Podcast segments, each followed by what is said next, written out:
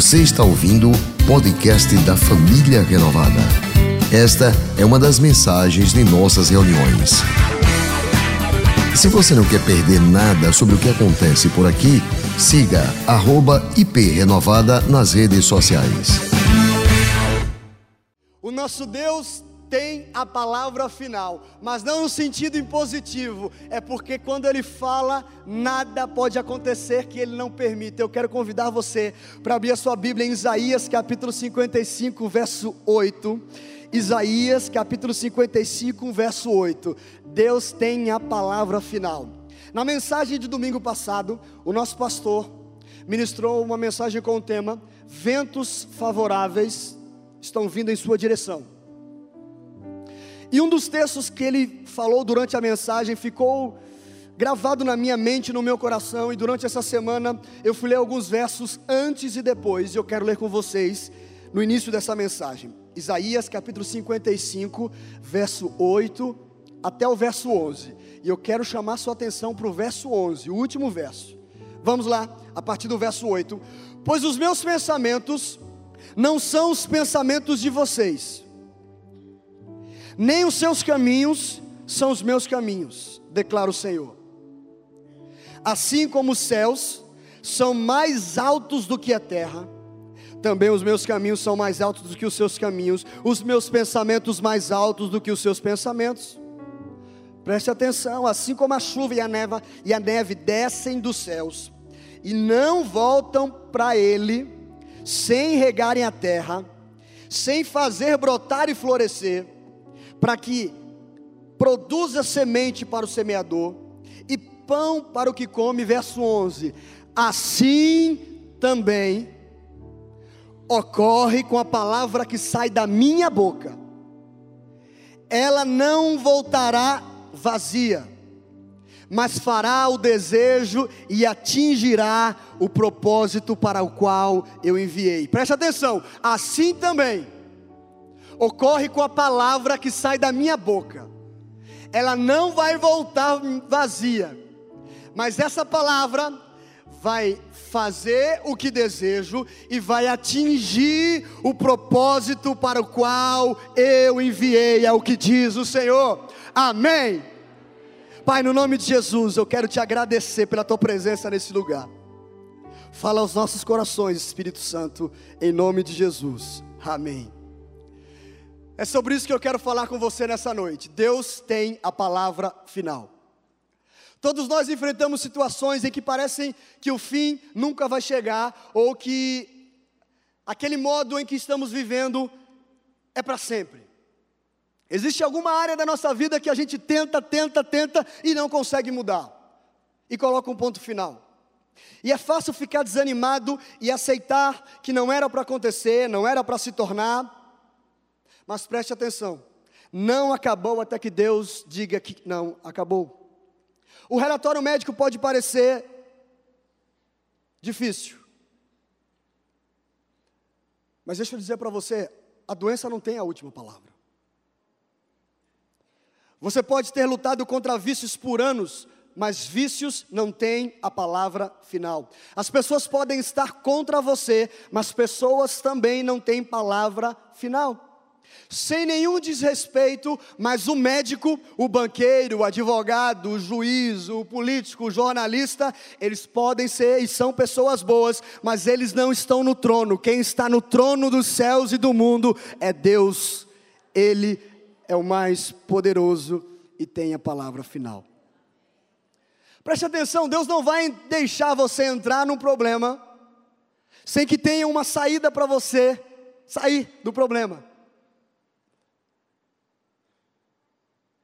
Ele não teria deixado três jovens ser jogados numa fornalha, serem jogados numa fornalha, se ele não tivesse um escape para aqueles jovens.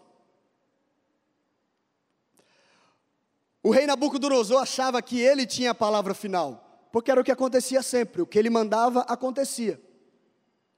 E ele mandou jogar aqueles três jovens numa fornalha para morrerem como outras pessoas foram jogadas e morreram mas ele não sabia que não estava lidando com pessoas comuns. Ele estava lidando com os, com os, filhos do Deus Altíssimo. E aqueles três jovens saíram daquela fornalha sem nenhum cheiro de fumaça. Há algo sobre você e em você que faz de você um ser imparável você tem uma vantagem, porque Deus não apenas soprou vida em você, mas Ele colocou uma cerca de proteção ao seu redor. Nada pode tocar em você sem a permissão dEle, nada pode frustrar os planos de Deus na sua vida. Você não está à mercê de doenças, você não está à mercê das circunstâncias, você não está à mercê da economia, você não está à mercê dos acidentes, nada disso pode parar o destino de Deus para a sua vida. Ah, se eu conseguir ser bem visto pelo meu supervisor, eu vou alcançar aquela promoção e vou conseguir o um aumento no meu salário. Preste atenção. Você não precisa ficar jogando com as pessoas e com os seus superiores. Cada dia da sua vida, dê o seu melhor no seu trabalho. A cada dia, coloque o seu talento que Deus colocou no seu coração em prática. E então, quando for a hora, você será pro promovido, porque não existe forças contrárias para poder impedir o que Deus tem para você. Ah, mas meu chefe não gosta de mim, ele me persegue. Ah, os meus colegas de trabalho não gostam de mim, eles me perseguem. Preste atenção, as pessoas não têm a palavra final. Deus está nos bastidores orquestrando as coisas a seu favor, e na hora certa Deus fará com que uma pessoa, com que uma circunstância, com que uma oportunidade apareça e você atinja o objetivo da qual você foi chamado. Agora, quando você sabe que Deus tem a palavra final, você para de viver murmurando, você para de viver se comparando, você para de viver reclamando, você para de viver angustiado pelo que ainda não aconteceu. Você para de viver tentando manipular as pessoas e as circunstâncias ao seu favor. Você apenas se preocupa, ou melhor, você apenas descansa no que Deus tem para você. Quando o profeta Samuel foi à casa de Davi, a casa do seu pai Jessé, para escolher um dos filhos de Jessé para se tornar o próximo filho, o próximo rei de Israel. Jessé não se preocupou em chamar Davi. Ele chamou todos os seus, seus filhos menos Davi e colocou diante do profeta Samuel. Ele não se incomodou em deixar seu filho nos campos. Essa atitude demonstra para a gente o quanto Davi era desvalorizado dentro da sua própria casa. Como seu próprio pai não acreditava que ele tinha talento suficiente para se tornar o próximo rei. E se as pessoas tivessem a palavra final, hoje nós não estaríamos falando sobre Davi. Porque naquele dia, Davi tinha sido negligenciado, esquecido, colocado de lado pelo seu próprio pai. Quando pessoas te deixam de fora, dói. Mas isso não é capaz de impedir o propósito de Deus na sua vida. Samuel disse: Gessé, eu não vejo em nenhum desses teus filhos o próximo rei de Israel. Sabe que isso nos mostra? Que o que Deus tem para você não vai para mais ninguém. O que Deus tem para você, especificamente para você, não vai para mais ninguém. Nenhum daqueles filhos de Jessé iria ser o próximo rei de Israel. Era para Davi, não para os outros. O que Deus tem para você não vai para mais ninguém. As pessoas podem tentar manipular as coisas, desacreditar você, deixar você de fora, mas não se preocupe, Deus está no trono, Ele tem um controle sobre todas as coisas e Ele tem a palavra final. Ele sabia quem não ia gostar de você, Ele sabia a porta que ia se fechar, Ele é soberano sobre todas as coisas. Jessé então mandou chamar Davi. E quando o profeta Samuel viu Davi, a primeira coisa que ele falou foi: É este.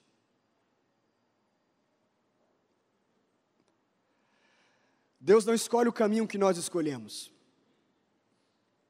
Nós olhamos o exterior, Nós olhamos a aparência, nós olhamos as capacidades, nós olhamos o currículo, nós olhamos a personalidade. Deus olha para o coração. As pessoas podem ter deixado você de fora, mas preste atenção, escute isso. Deus já escolheu você. Ele anula o que as pessoas fazem contra você. Ele anula toda e qualquer injustiça, porque ele já escolheu você para um determinado propósito. Pastor, mas eu tenho uma situação injusta e há muito tempo não muda. Quem disse que acabou? Quem disse que é o fim? Não é assim que a história termina, sua hora está chegando como Davi. Em um determinado momento você vai ser chamado para estar dentro da casa e ninguém vai jantar antes que você chegue. Porque o que Deus começou, Ele vai terminar. Ele tem a palavra final. Mas preste atenção, não saia falando, é, proclamando, tuitando, publicando, escrevendo, como algo não vai acontecer, como essa doença será o seu fim, como você nunca vai alcançar esse objetivo, como você nunca vai conhecer aquela pessoa que você tanto sonha. Sabe por quê? Quando nós estamos fazendo isso, nós estamos colocando as circunstâncias no trono que pertence a Deus. Quando nós fazemos isso, nós estamos colocando a doença no trono que é de Deus, e as circunstâncias, pessoas, doenças, adversidades, tempestades, não têm a palavra final e não controlam a minha vida. A palavra final vem de Deus, Ele está no trono e Ele controla todas as coisas. Ele é soberano e Ele reina sobre a minha vida, Ele reina sobre a doença, Ele reina sobre a dificuldade, Ele reina sobre os seus filhos, Ele reina sobre a sua casa. Sabe por que eu posso afirmar isso? Não é porque Ele faz tudo na minha vida, não é porque eu vi milagres acontecendo, não, pelo contrário, eu já, ouvi, já orei e nada aconteceu. Mas olha o que diz 1 Pedro capítulo 3, verso 22: A Ele, a Jesus, estão sujeitos anjos, autoridades e poderes. Ao nosso Deus estão sujeitos anjos, autoridades e poderes. Jesus tem a palavra final sobre tudo e todos. Você pode estar lidando com a doença. O relatório médico diz que você não vai conseguir. É uma palavra. É uma palavra desanimadora, mas essa não é a última palavra. O soberano Deus, o Deus que reina, diz: Eu posso restaurar a saúde para você. Mas mantenha os seus olhos fitos em mim. Preste atenção em mim. Quando os pensamentos lhe disserem que você nunca vai ficar bom, que você nunca vai chegar aonde aquela pessoa chegou, que você nunca vai conseguir fazer o que outros conseguiram fazer, pense ou diga: eu sei um segredo, meu Deus tem a última palavra. Doença, você pode ter uma palavra sobre mim. Injustiça, você pode falar algo sobre a mim, mas eu tenho uma notícia para toda e qualquer palavra que venha sobre ou contra mim. Tudo que falam estão sujeitos, ou está sujeito, à ordem e à palavra final do Deus que me criou e me formou. Ele tem a palavra final sobre a minha vida. Deus prometeu a Abraão e Sara um filho. Que eles iam gerar um bebê, que no ventre de Sara ia ser gerado uma criança. Mas Abraão e Sara estão muito velhos, e quando eu digo muito velhos, é muito velhos mesmo. Abraão estava na casa dos 80 anos quando Deus fez a promessa. Sara já havia passado das condições naturais de gerar uma criança, uma vida dentro dela. Mas preste atenção, às vezes Deus coloca algo no seu coração que contraria a sua mente ou a razão humana. O que Deus prometeu para Abraão e Sara contrariava totalmente a razão humana e as probabilidades, as possibilidades naturais. Mas sabe qual foi a atitude de Abraão? Romanos capítulo 4, verso 18 e 19. Abraão, contra toda esperança, em esperança ele creu sem se enfraquecer na fé. Preste atenção agora nesse verbo. O que, que Abraão fez? Reconheceu. Ele reconheceu que o seu corpo já estava sem vitalidade. pois ele já tinha cerca de 100 anos de idade. E que para completar, o ventre de Sara também já estava sem vitalidade. Sabe? Mas Abraão não considerou a fraqueza do seu próprio corpo, a falta de vitalidade, vitalidade nem o amortecimento do útero de Sara. Ele não negou que o útero de Sara estava morto. Ele não ignorou os fatos. Ele simplesmente escolheu não insistir nas circunstâncias naturais. Ele não saiu por aí proclamando e dizendo como era impossível aquilo de acontecer. Se você vai ficar na fé, você tem que fazer como Abraão e Sara e não considerar o que parece morto, não se debruçar sobre o que parece impossível. E eu faço uma pergunta para você: você está gastando mais tempo no que não pode acontecer, no que parece impossível, ou no Deus que prometeu?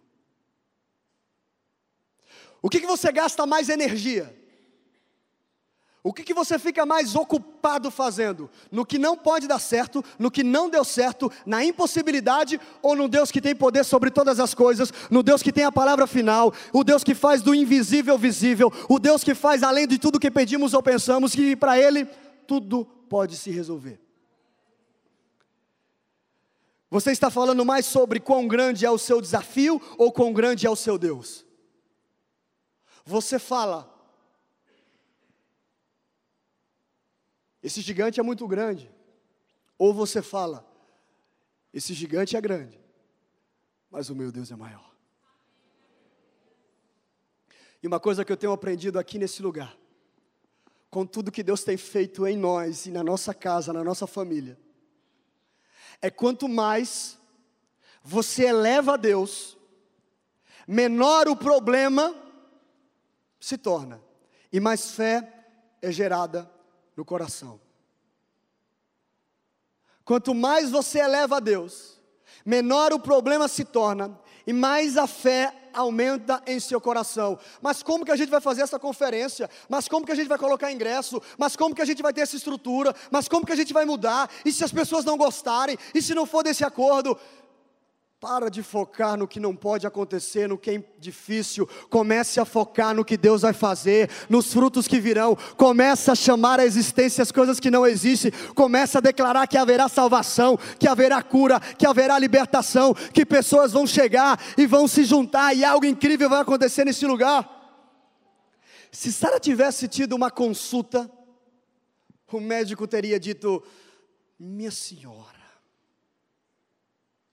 eu tenho uma estima muito grande pela senhora, mas já passou da hora. A senhora não tem mais condições. E se a senhora tivesse condições, o brãozinho não tem mais a sementinha. Descansa. Procura outra coisa para fazer. Nenhum médico, nenhuma pessoa daria alguma chance para uma mulher com mais de 80 anos. Mas preste atenção, não deixe as pessoas falarem sobre o que Deus colocou em seu coração. Não deixe que os especialistas o convençam de que isso não vai acontecer. Lembre-se: especialistas construíram o Titanic e ele afundou. Amadores construíram a arca e ela flutuou.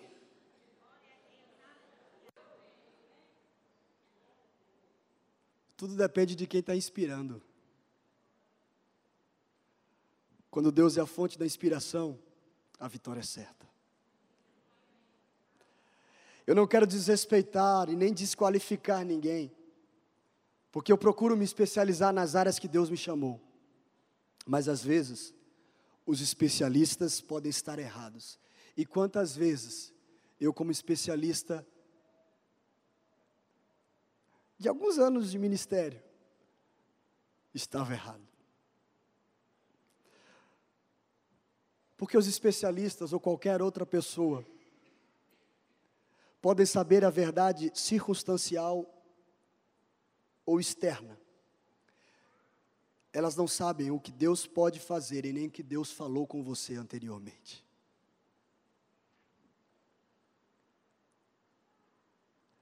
O que eles estão dizendo sobre você, os especialistas, pode até ser verdade, e é verdade. Mas nós não estamos sozinhos nesse mundo, nós temos conosco a maior força a força mais poderosa do universo que respira em nossa direção e nos impulsiona como ventos favoráveis que vão nos levando até o destino certo, até a hora certa, porque Deus tem a palavra final sobre os nossos sonhos, sobre a nossa vida. As pessoas podem desencorajar você, mas o que Deus prometeu está a seu caminho. Deus tem a palavra final sobre a sua saúde, Deus tem a palavra final sobre os seus filhos, Deus tem a palavra final sobre o seu futuro, Deus tem a palavra final sobre a sua vida aquele filho que está fora do caminho, que está fora do curso, Deus tem a hora exata, Deus tem a hora certa para trazer de volta. 20 anos depois da promessa, oh meu Deus, 20 anos depois da promessa para dois idosos, o filho chegou, Sara deu a luz, Deus anula as leis da natureza, anula o que os, os, que os especialistas disseram, cancelou até os erros que o próprio Abraão e a própria Sara cometeram, como eu e você no meio da jornada cometem. Mas se Abraão estivesse aqui, ele poderia dizer: Filho, filha, não deixe que as circunstâncias tirem de você o que Deus colocou no seu coração. Não deixe que as adversidades, não deixe que as impossibilidades tirem de você a fé no que Deus prometeu para você. Eu sou a prova viva. Com 80 anos Deus me prometeu, perto de 100 anos o meu filho Isaac chegou. Pense em José. Quantas palavras foram lançadas sobre ele? Palavras de rejeição pelos seus irmãos, palavras de traição pelos seus irmãos, palavras de que você é um mentiroso, você me assediou pela mulher do seu patrão, palavras de que você é um escravo, palavras de que você é um prisioneiro. Mas tudo presta atenção, tudo na vida de José estava preparando ele para o propósito que Deus tinha para ele. Nós não entendemos o que Deus faz conosco, porque nós nascemos assim, porque isso aconteceu comigo, porque falaram isso para mim. José tinha todas essas vozes negativas e circunstâncias negativas contra ele. José podia ter vivido amargo, reclamando, mas José entendia esse princípio. Deus tem a palavra final e ponto. E num determinado momento ele foi retirado da prisão, colocado como primeiro-ministro do Egito e o segundo homem mais importante daquele, daquela nação. Sabe o que eu estou querendo dizer? Quando Deus tem a palavra final, Ele corrige toda a injustiça feita, Ele faz com que toda maldição se torne em bênção, Ele faz com que tudo que fizeram contra você se torne ao seu favor, Ele é capaz de fazer os ventos desfavoráveis soprarem favoráveis para você chegar exatamente onde você tem que chegar. José chega no final da vida e diz assim: tudo, tudo que fizeram comigo, e foi só coisas ruins, me prepararam e fizeram bem para que hoje eu estivesse aqui. Eu acredito que, como José, você também pode ver Deus intervir e mudar toda a circunstância e retirar tudo que impede você de alcançar o propósito que Ele tem na sua vida. Você está prestes a, a, a, entrar em uma palavra final em sua saúde, em seus relacionamentos, nos seus negócios, nas suas finanças. Deus está prestes a quebrar as correntes que prendem você que anulam você, que sufocam você, porque sabe qual é a palavra final de Deus sobre a nossa vida? E eu quero dizer a palavra final sobre você de Deus é liberdade, abundância e vitória. A palavra de Deus sobre a tua casa é liberdade, abundância e vitória. Liberdade, abundância e vitória, porque você é um escolhido e chamado e amado de Deus. A Bíblia conta a história de duas irmãs, Maria e Marta, que tinham um irmão chamado Lázaro, que eram amigos íntimos de Jesus. E esse amigo íntimo de Jesus ficou doente. Jesus estava em outra cidade. E Marta pede para alguém mandar uma mensagem ou levar uma mensagem até Jesus. Jesus, meu irmão, o teu amigo está doente. E o negócio está feio. Eles sabiam quem Jesus era. Jesus que curou enfermos, o Jesus que libertou pessoas que estavam aprisionadas e opressas por espíritos malignos, o Jesus que transformou água em vinho. Mas Jesus recebe essa chamada e não toma nenhuma atitude direta. Ele fica na cidade que ele está. Passou um dia, dois dias, três dias, e então Lázaro morre. Marta e Maria estão, arras... Marta e Maria estão arrasadas. Quatro dias depois, Jesus aparece. Você já sentiu, já se sentiu em algum momento da sua vida em que Deus parecia estar atrasado? Você orou, você jejuou, você gritou, você esperou, mas parece que o tempo acabou. Deus chegou atrasado e não tem mais o que fazer? Marta disse para Jesus: Senhor, João capítulo 11, verso 21. Senhor, se estivesses aqui, meu irmão não teria morrido. Marta poderia ter se afastado, ficado amarga, brava. A partir dessa frase começar a falar palavras amargas e destrutivas sobre Jesus. Por que, que você fez isso, Jesus? Mas veja no verso seguinte o que ela diz. Eu sei que se o Senhor tivesse aqui, ele, nada disso teria acontecido. Mas eu também sei que mesmo agora, Deus te dará tudo o que você pedir, Jesus. Marta estava dizendo: Olha, eu, eu, sei que parece loucura, eu sei que parece impossível, mas eu também sei de uma coisa: você tem a palavra final sobre todas as coisas. E aí Jesus pergunta: Onde vocês colocaram Lázaro? Colocamos no sepulcro. Vamos lá ver, Jesus. Jesus vai com eles. Foi até o lugar onde não existia vida o local onde nós colocamos uma pedra e um ponto final, onde não há mais fé, onde não há mais esperança, onde parecia que era o fim. Jesus disse: Tirem a pedra, por favor. Marta disse: Mas Jesus, já cheira mal, vai feder esse lugar. A gente vai ficar lembrando de Lázaro como com esse fedor. Já fazem quatro dias, já faz quatro dias que ele morreu. A pedra representa para nós aquilo que nós desistimos e colocamos um ponto final. Deus nos promete, Deus fala conosco na adolescência, na juventude ou como adulto idoso, mas está demorando muito e a gente coloca um ponto final e, sabe, eu não quero mais saber desse assunto. Coloca uma pedra sobre o sonho, coloca uma pedra sobre a promessa que Deus diz. Mas em muitas vezes nós temos que fazer a nossa parte. Como? Rolar a pedra. Nós temos que ir até o sepulcro, o local que parece que é fedido que, que não tem mais esperança, não tem mais vida lá, e a gente tem que ir lá para rolar essa pedra, para recuperar a paixão, para recuperar o que foi perdido, para recuperar a fé, para recuperar o sonho que Deus deu. Precisa voltar lá naquele lugar difícil, escuro, e retirar a pedra. E o interessante é que quando retira a pedra, Jesus não chega perto do seu amigo Jesus não toca em Lázaro. Jesus tocou em tantas pessoas para curar. Jesus abraçou tantas pessoas. Mas sabe como Jesus curou Lázaro? Apenas com uma palavra: vem. Sabe por quê? Jesus não precisa estar aqui fisicamente hoje, apenas uma palavra dele diga: receba, vai, vem, é com você e tudo vai mudar, porque Jesus tem a palavra final sobre a nossa vida, sobre as circunstâncias, sobre toda e qualquer pedra que foi colocada, que você mesmo colocou. Jesus é a resposta final sobre todas as coisas.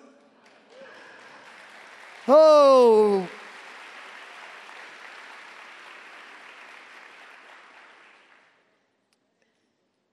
É interessante também porque Jesus esperou quatro dias para ir ao encontro de Lázaro. Poxa, ele podia ir no primeiro dia, podia no segundo, no terceiro. Mas naquele tempo existiam os saduceus que eram oposição a Jesus. E os saduceus diziam o seguinte: quando uma pessoa morre, três dias depois, o espírito vai embora.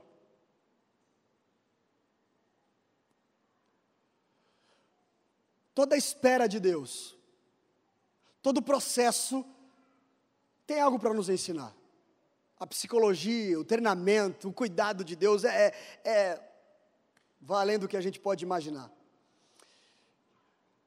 Quando Deus traz de volta Lázaro, ele não apenas estava dizendo que ele tinha poder sobre a morte, mas ele estava dizendo para os saduceus: vocês acham que três dias vai embora? O que vocês acham? Não importa, porque eu tenho a palavra final. Quatro dias que esse homem morreu e ele está de volta à terra.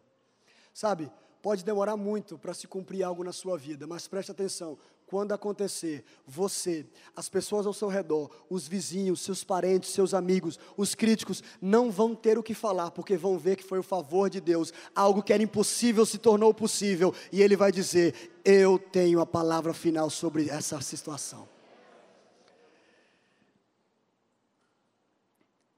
Ele tem a palavra final. Mas a pergunta que eu faço para você nessa noite é: você vai permanecer na fé quando o céu estiver em silêncio? Você vai permanecer na fé quando Jesus demorar quatro dias, quatro meses, quatro anos, vinte anos? Você vai esperar com uma atitude positiva, agradecendo porque Ele tem a palavra final e o que Ele diz acontece. Porque, como nós esperamos, a nossa atitude no processo e na espera determina em muito como a situação vai ser encerrada. Muitas vezes Deus espera por um propósito, por uma razão, mas tudo tem um propósito. Eu quero relembrar com vocês agora uma situação engraçada, heróica, que aconteceu em 1999. Primeiro jogo entre Palmeiras e Flamengo. O Flamengo vai lá e ganha do Palmeiras. Palmeiras vai para o segundo jogo com uma desvantagem de um gol. E logo nos primeiros minutos, o Flamengo faz um gol. Segundo tempo entra o Palmeiras mal demais as pernas no primeiro tempo, faz um gol de empate. 40 minutos do segundo tempo, o jogo está para se encerrar. Meus queridos vizinhos, irmãos, começam a pular, a bater na minha porta. Eu já começo a pensar, eu tenho que desligar essa televisão, porque amanhã eu vou para o colégio. Todo mundo vai tirar sarro de mim, eu vou ser o único palmeirense lá sofrendo, eu não vou, eu vou inventar uma doença, vou inventar alguma coisa, eu quero sumir. E entra um baixinho chamado Euler, o filho do vento, que é especialista em correr. Mas o especialista em correr está na grande área. Um escanteio vai cobrar e o baixinho vai lá e faz um gol. Palmeiras vira para cima do Flamengo, mas ainda não está classificado. Ai, sabe aquela esperança que vem e fala assim: ah, não, não vai resolver nada. Vai dizer que ganhou o jogo, mas tá bom, não vai classificar. E os vizinhos comemorando, o celular já começa a tocar, e telefone, você nem olha para celular. É campainha tocando o tempo todo, você querendo tampar os ouvidos, meu Deus, que. O pessoal já estava em festa, os flamenguistas de Aracaju soltando fogo, já do Brasil inteiro comemorando. Antes do jogo acabar, o Palmeiras vai e faz mais um gol. E essa foi uma das viradas mais conhecidas históricas da Copa do Brasil que o Palmeiras fez em cima do Flamengo.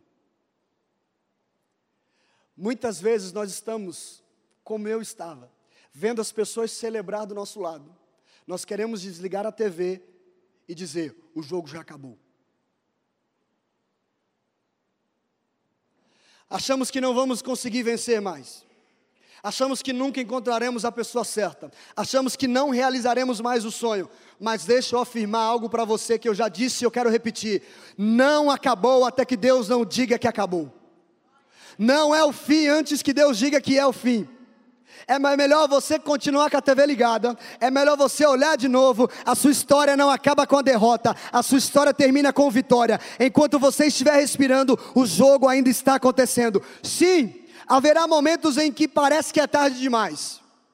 Que o juiz já vai apitar, que já está nos acréscimos. Mas preste atenção, Deus tem maneiras que nos surpreende. Deus faz o que a gente não consegue imaginar recupere a sua paixão, comece a acreditar novamente. O jogo ainda está acontecendo, não houve apito final. Sabe por quê? Não é por causa do jogo, não, meu irmão. É porque isso aconteceu há dois mil anos atrás. O inferno todo estava em festa, brindando, comemorando. Colocamos Jesus, o dito Filho de Deus, na cruz. É o fim Vamos festejar. Finalmente derrotamos o Filho de Deus. Mas o que eles não perceberam foi que Jesus não profetizou apenas a sua morte, mas também a sua ressurreição. Eles tinham a primeira parte da informação, mas eles não sabiam que Jesus tinha a palavra final. Jesus disse: Destrua este templo, e em três dias ele vai se levantar. Jesus pediu o túmulo de José emprestado, porque ele disse: Eu vou ficar temporariamente aqui, eu não preciso comprar, é de passagem, só me empresta. Satanás não sabia de tudo enquanto eles estavam festejando, enquanto eles estavam batendo na porta dos vizinhos para comemorar, para esnobar, Jesus foi lá e pegou as chaves do inferno da morte e disse: Eu sou aquele que vive, eu estava morto, mas eu estou vivo para todo sempre. Ele está vivo para todo sempre. O diabo pode estar comemorando, pensando que acabou, que você já viveu os melhores dias da sua vida, que você tem que se contentar com essa miséria, que você tem que se contentar com essa solidão, que você tem que se contentar com esse abandono. Mas você precisa lembrar o diabo, ele não tem a palavra final. Você pode estar caído, mas Deus vai te levantar. Você pode estar enfrentando uma doença, mas Deus tem todo o poder. Essa crise não é para te destruir, é para te fazer crescer. As pessoas não têm a palavra final. As circunstâncias não têm a palavra final, o tempo não tem a palavra final, a morte não é o fim, porque com Jesus nós venceremos a morte, nós somos mais do que vencedores, o diabo não tem controle. Quem foi que disse que acabou então? Por que você colocou a pedra na promessa que Deus fez? No talento que Deus te deu? Na palavra que Ele disse? Com Abraão e Sara, Deus disse e foram 20 anos. Com José, Deus disse e foi muito tempo. Com Davi, Deus disse e foi muito tempo. Quem foi que disse que Deus disse e tem que se acontecer naquele momento? Ele pode fazer um segundo. Pode. Tem todo o poder. Mas tem um processo. Tem a espera aí, meu irmão. Aguenta firme.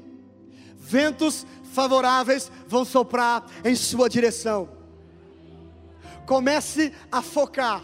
Sabe quando você dá zoom na foto? Para ver se seu rosto está legal, se todo mundo pode publicar?